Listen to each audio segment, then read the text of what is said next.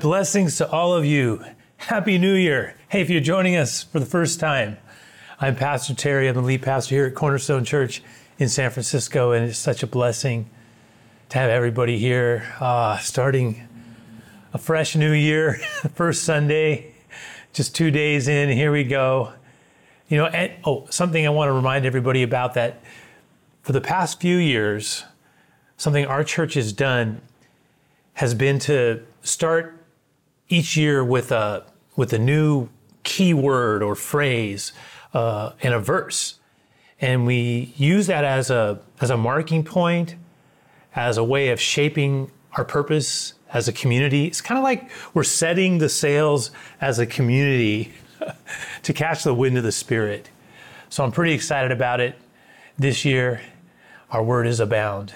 And uh, we're going to talk about that a little in a little bit here. But let me go ahead and pray. Just ask for the Lord's blessing over our time, and even now, Lord, as I do it for the first time in this new year, I just pray for your blessing to flow, life to flow among us. Fill us with hearts afresh, renew, stir, quicken, bring back to life. Lord, I pray this in Jesus' name. Amen. All right. Our key verse for the year, here it is Philippians 1, verse 9. Here's what it says. Here's what the Apostle Paul wrote. He says, And it is my prayer that your love may abound more and more with knowledge and all discernment. I want to read that one more time. And it is my prayer, the great apostle writes, that your love may abound more and more with all knowledge and all discernment. You know, the word abound it means to have more than enough.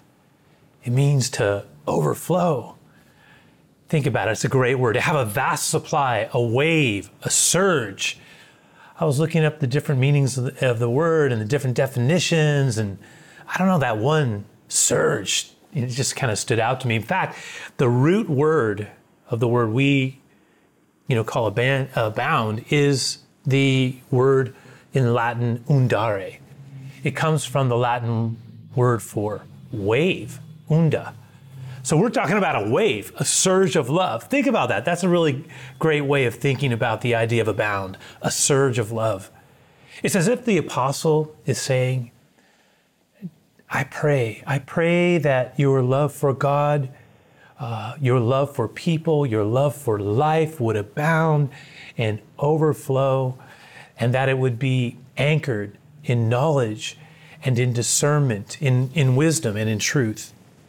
And that's a great prayer for all of us that we would abound in His love, our love for Him, our love for others, our love for life. You know, I would even add a love for ourselves that is healthy, not self consumed, but also at the same time, um, you know, able to have a, a, a kind of ability to receive blessing and properly receive the love of God. Because a lot of times when we have a broken sense of who we are, we're like a broken jar of, that we can't, you know, like a jar of clay, the scripture calls it, that just can't hold and contain uh, the blessing or even the, the love that others want to give and share with us. So, yeah, Lord, we just want, we want your love to flow through us.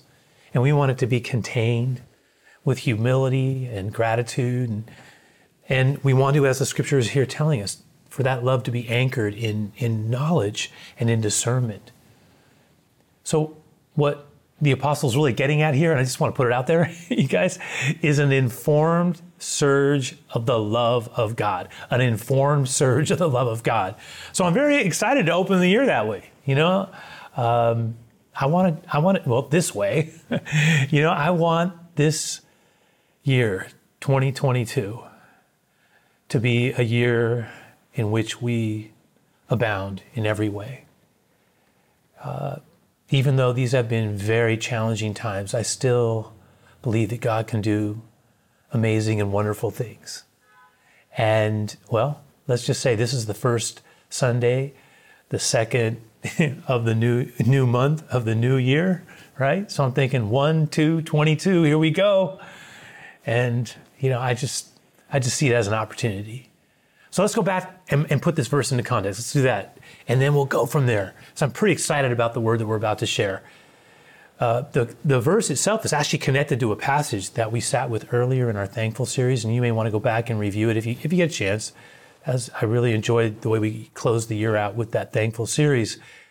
But we read this in verse number one. So again, what we're trying to do is put this ninth verse, which is going to be our our year the, verse for our church for the year, we're trying to put it into a context.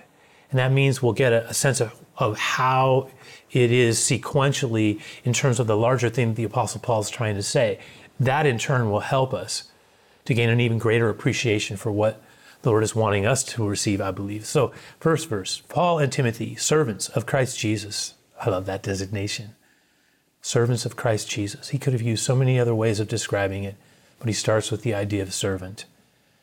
Isn't that a lot like what Jesus did for us? He came to serve, not to be served.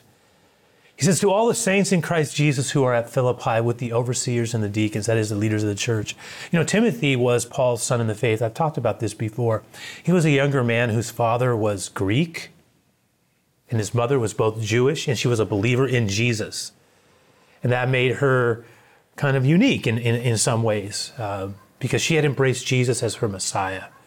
And so Timothy grows up in this environment. It doesn't appear that his father was actually a believer, but he seems to be okay with it.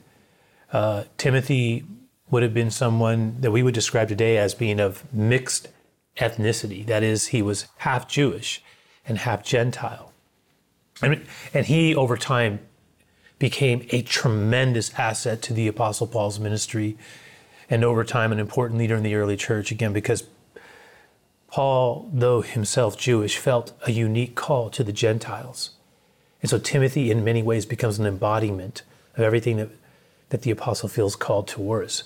But we know that Timothy was with Paul about 10 years earlier when the church at Philippi, that's who this letter is being written to, this epistle is being written to. He was there when the church was founded. And the whole thing had been the whole thing had been miraculous, and you can read about it in Acts 16. But the apostle had a particular affection for this amazing church. He really did. They had been so loyal, so true, uh, unshakable in their commitment to him and to the gospel of Jesus Christ. And he, he wanted them to know how he felt, how much he loved them, how much he cared for them, held them in his heart, and how much he longed to see them. That also comes out here because we know that at the time of the writing of these words, the apostle was in Rome. He was under house arrest, tethered to what seemed to have been a, a, a sympathetic Roman soldier, but nonetheless still confined. He was given a lot of latitude to engage visitors and communicate with the churches. And so we are the beneficiaries of those communications. And God really used those words to be a gift to us as the New Test as a as a portion of the New Testament. Uh, Paul had a particular affection for the church at Philippi, because as I mentioned earlier, Philippi had been his most loyal church. They were mostly Gentiles, and they had been exceptionally generous, financially supporting him in his campaign to uh, win the Roman Empire for Christ. That was what Paul's goal was, and he he actually laid the seeds for it in many ways. But they had been pace setters for other churches. They had been an example. He was able to point to them and say, you know, look what Philippi has done. And he could encourage actually other churches because of, of what they had chosen to do. And so he was just very proud of them. And, you know, and that got me thinking about something. And I, I just want some of you to hear this from my heart. But, loved ones, some of you, I'm convinced, have been called to be pace setters and examples for others to follow. Talk about in Christ. By virtue of your love, your integrity, your passion, your commitment, the sincerity of your faith that motivates others to, to follow Jesus better. And I, some of you I, I, I've been so impressed with because you have modeled, even through these last couple of years, that we can all acknowledge have been really tough a, a commitment, a faithfulness, to the Lord and His cause, and to our church in particular, that I, I for one greatly admire and am deeply grateful for. But, you know, again, back to Paul, he just loved this church. In fact, he opens the fourth chapter. If you read the Epistle to Philippians, uh, he opens the fourth chapter by saying, You are my brethren whom I love and long for, my joy and my crown. I mean, that's like, think about what he says about them. He really is, has got them up on a, on a pedestal. And, you know, that, th- this was a community that I think is worth mentioning because it's just something that's a little bit notable at a time when this maybe wouldn't have been as much in vogue or not as common, but this church was really uh, connected to some godly women. And one of them we know who was just absolutely critical to its founding was a wealthy businesswoman named Lydia, who was a seller of purple. That is a dye that made uh, for very unique and and exquisite garments. The color was something that you just couldn't get anywhere, and so she had be, become wealthy and she used that wealth for the advancement of the kingdom and for the planting of the early church. We also know there were other women, Euodia, Syntyche, whom he said labored side by side with me in the gospel. So it's worth noting that, you know, at a time when there were different gender, you know, roles, that there would be women who played such a significant role in the uh, church at Philippi. That is Paul's favorite church. So just something to be aware of. It says in verse 2 Grace to you and peace from God our Father and our Lord Jesus Christ. That's his next statement. And I love that salutation because it's, it's if we just pause for a moment, just come on, stop for a moment and appreciate these two amazing words, grace and peace, that are used so commonly by Paul and connected to Christ. Grace I mean, any student of the Bible, any student of the New Testament will immediately recognize that grace is a key word. And we really have no word in English that adequately captures in full its meaning. I mean, it's a it's kind of a mix of of gratitude and, and charm and favor and kindness and, and goodwill wrapped in joy. And then we might add, and God's love. abounding and overflowing, undeserved and unrelenting. That's what Paul's basically saying. Grace to you, God's grace to you. May God's grace abound in all you do, right? And peace. Boy, do we need peace. Is there ever a season where we needed more peace than this? I can't recall in my lifetime.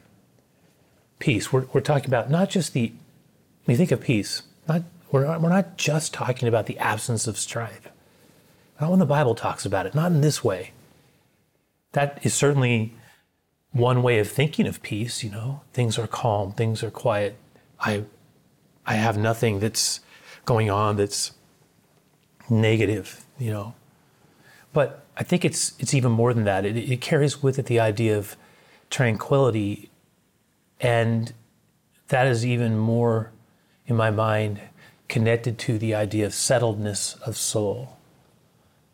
Some of you will hear me talk a lot about that from time to time. Just the idea of being at peace, the equanimity that the Lord wants to give us, the harmony of health and of a life that's immersed in Christ. Just the, the totality of God's presence at work in our life that creates a kind of calmness of spirit and settledness of soul. So these two great words, you know, grace and peace, he says, May they abound over you. And then he goes on to say this, and look at this. Let's just read it through. He says, I thank my God in all my remembrance of you, always in every prayer of mine, for you all making my prayer with joy because of your partnership. There it is in the gospel from the first day until now. And I am sure of this that he who began a good work in you will bring it to completion at the day of Jesus Christ. it is right for me to feel this way about you all because I hold you in my heart. For you are all partakers with me of grace, both in my imprisonment and in the defense and confirmation of the gospel. For God is my witness. He knows it's true, how I yearn for you all with the affection of Christ Jesus. And it is my prayer that your love may abound, there it is, more and more with knowledge and discernment. That your love may abound more and more, over and above what is needed, Paul prays he says, I don't want, I don't want uh, his love at work in you to just be something that's, you know, that you have a little bit of. I want you to have a, a lot of it, not just squeaking by, not simply uh, an adequate supply, but overflowing more than you even need. And I realize that sometimes we are careful with our love, loved ones, because we don't want to be either misunderstood, taken advantage of, or hurt. I get that. And in fact, I think that's sometimes why people are reluctant to commit to relationships, you know, even in a church or just to commit to engaging in Christian community. Maybe we grew up in a less than healthy Christian environment.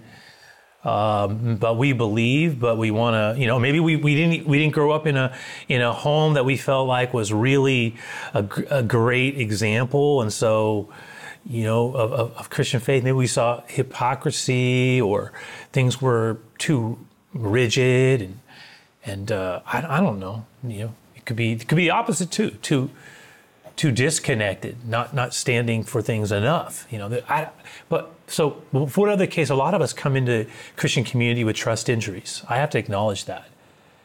Uh, I've talked to so many people, even even those who have family that have been, you know, following Jesus for generations. Sometimes I'll meet people who've been injured, and maybe that's you. And and if you've been injured or hurt or harmed, uh, first off, I I just want to say I'm sorry for that. Um, I don't want that to happen at all.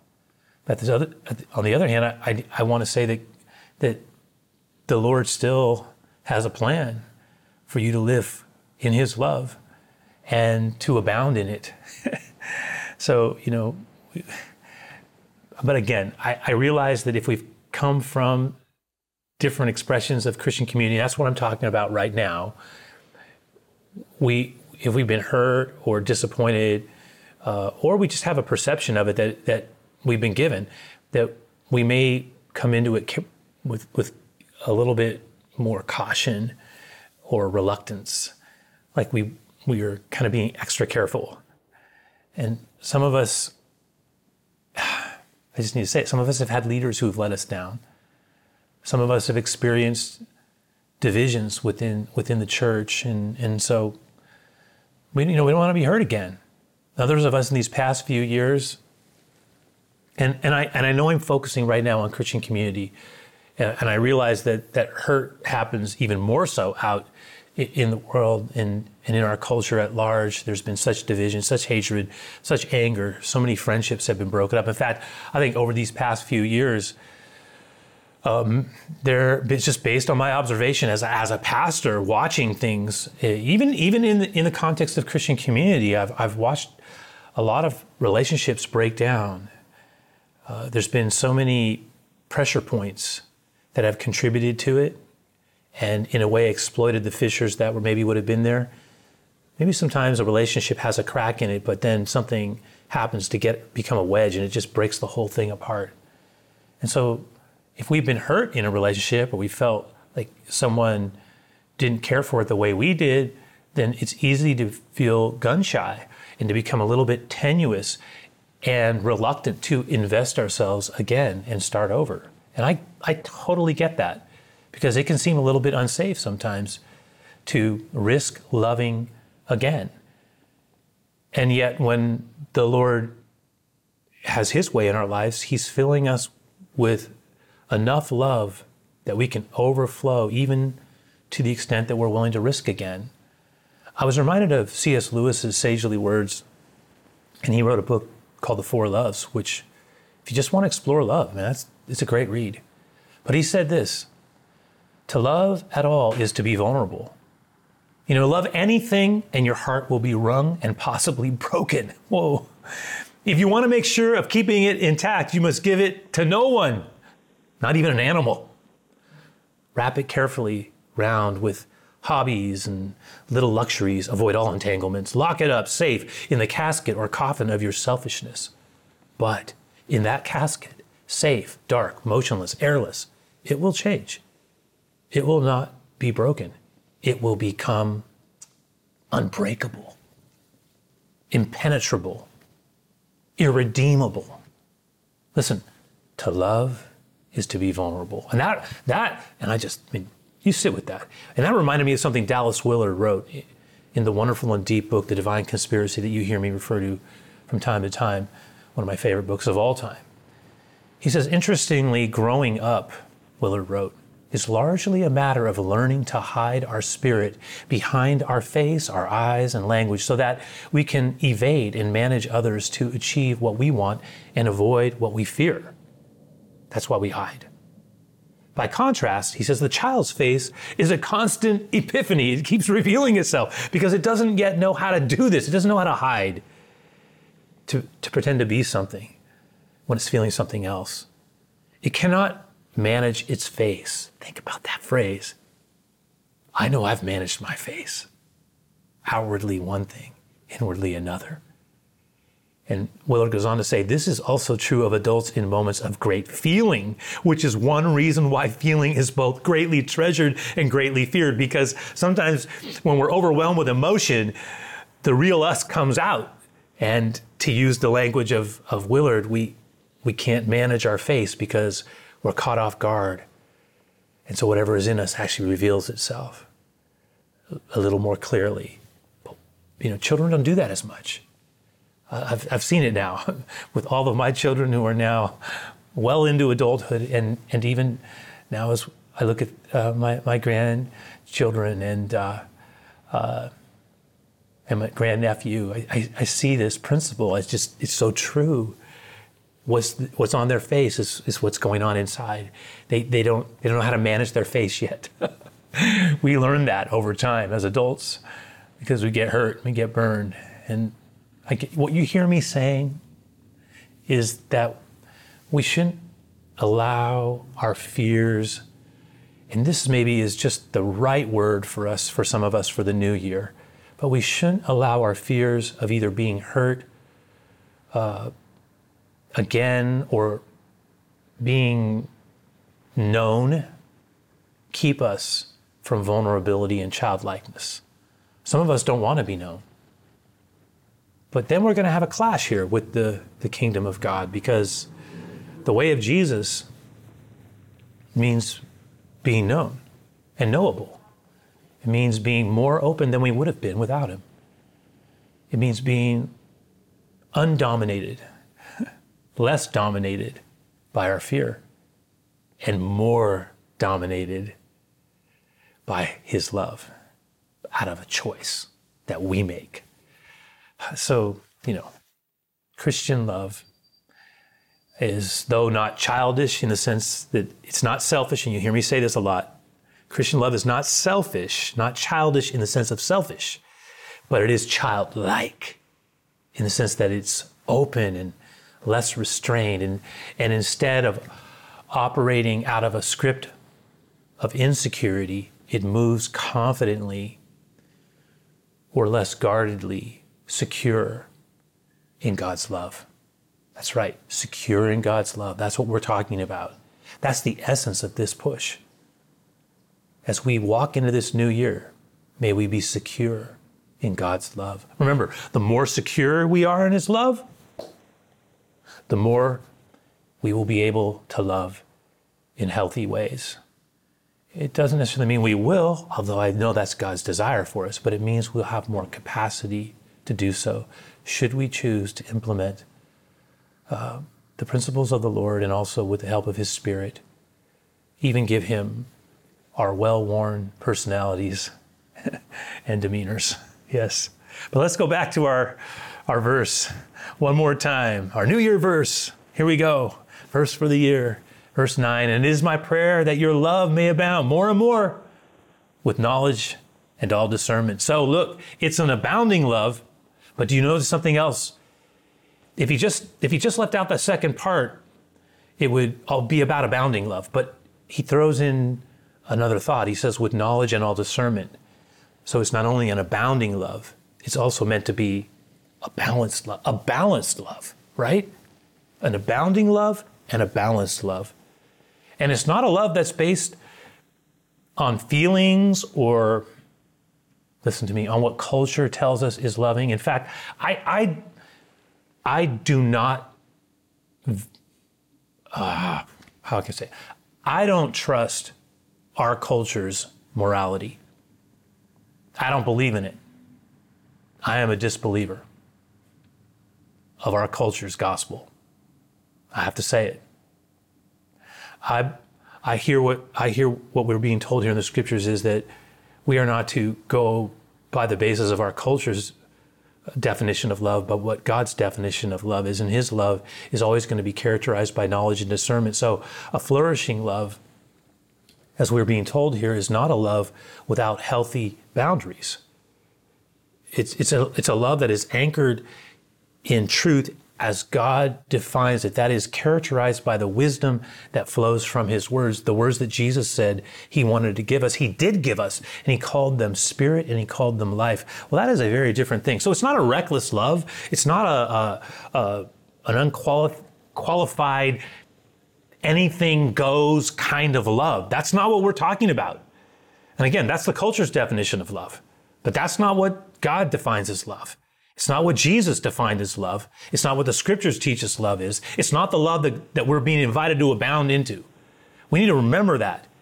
It's a different kind of love than what we are being told love is today by voices in all directions, certainly in every entertainment you know, venue that we can think of. We're constantly being told this is what love is.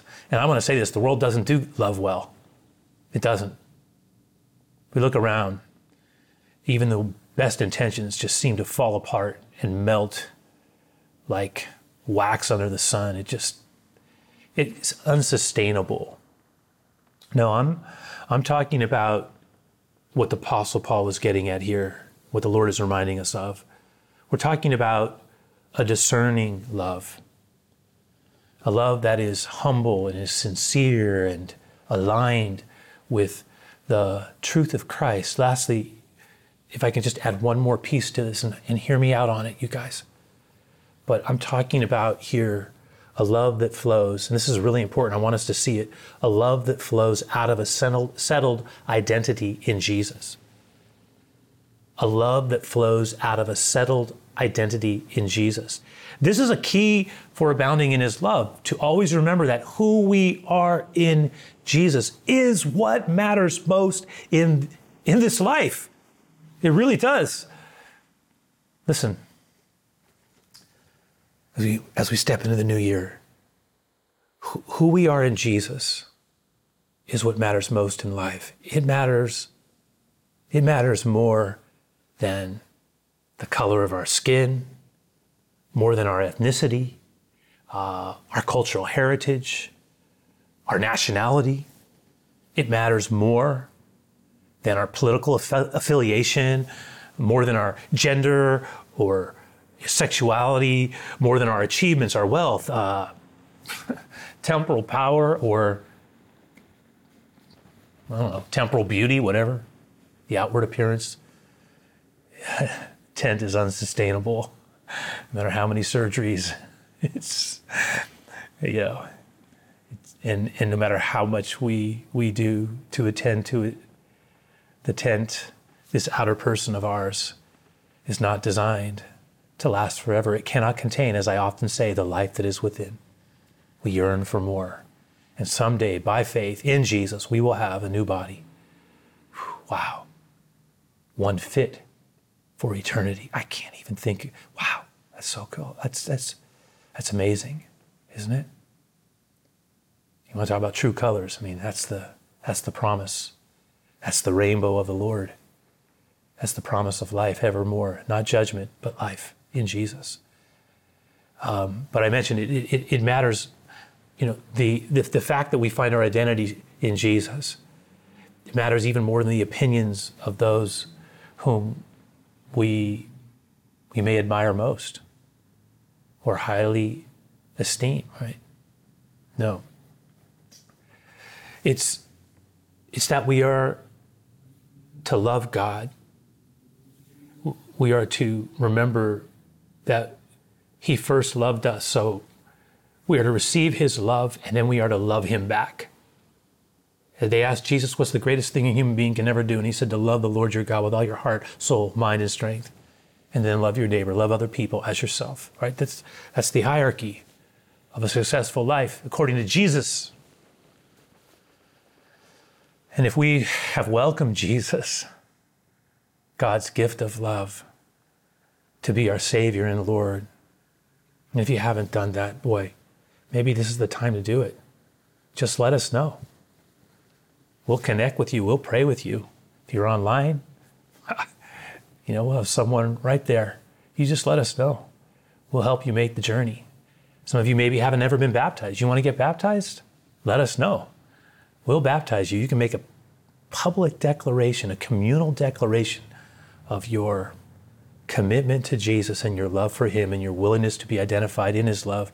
Because if we have received the love of Christ, then we are to see ourselves, listen, firstly and forever, firstly and forever, as beloved sons and daughters of the risen King. Secure in His love. Yes, right. That's what I just said. That is what we are. So, uh, you know, I, I, I do have something more to say. We're going to have a, a closing song that sets it up. I do want to remind everybody about our, our time of giving. Remember, you can do that. Our church, that's what happened. So many of you have been amazing, faithful. You want to talk about a church that has led by example. Some of you have just genuinely honored the Lord in your tithes and your offerings in a way that has allowed us to have this remarkable church experience where we're doing so much of it still online uh, as a blessing. At the same time, trying to create in presence gatherings as well. And it's no easy thing to do to continue to find ways to serve you. But many of you have, have just been like that church of Philippi, utterly committed to the things of the Lord and to your church community as a priority. So remember, you can give in a, di- a lot of different ways. You can send it in, you can give it directly online, or you can give through the app. That's what I do. But um, keep giving Him your best. He never lose when we do that. Lord, I just ask that you would you would speak to us, remind us always of how much we are loved. And as we prepare to close with this uh, final song, I, I do ask that you would just remind us again that there's nothing better than knowing you. Nothing better. So here we go.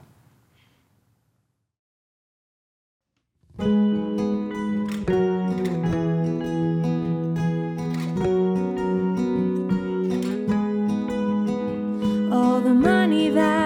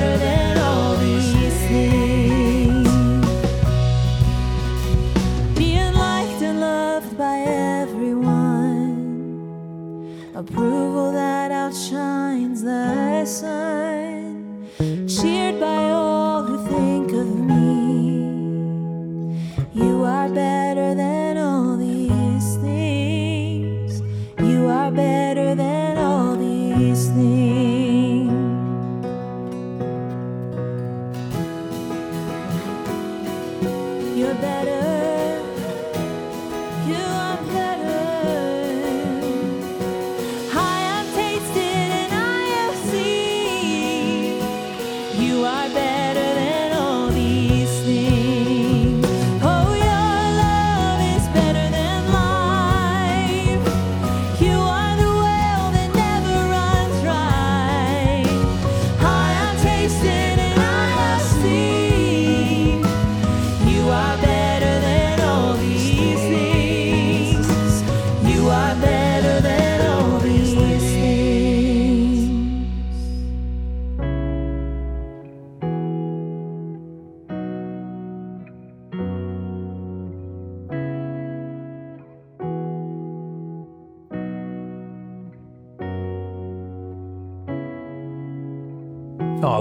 Remind us ah, that there is nothing better, nothing better. Though I'm tempted to forget it, but there is nothing better than your love for me. Lord, there are times where we are tempted to, to try to find our identity, our security, our sense of self in something other than you, remind us that there's nothing better than your love. Nothing better. It's what we really need. It's what we need the most. Some of us really needed a better sense of it, Lord, because we're afraid. We're afraid to love. We're afraid of things around us. We're not at peace. Lord, I ask that you would fill us. Fill us with great assurance in our hearts. And I do pray for all of you. I do. I get to do this the first time in the new year. My prayer is that your love would abound more and more, and that our, our Lord would keep you in every way, in your spirit, in your soul, in your mind, and in your body. You would be healed and alive, secure in His love.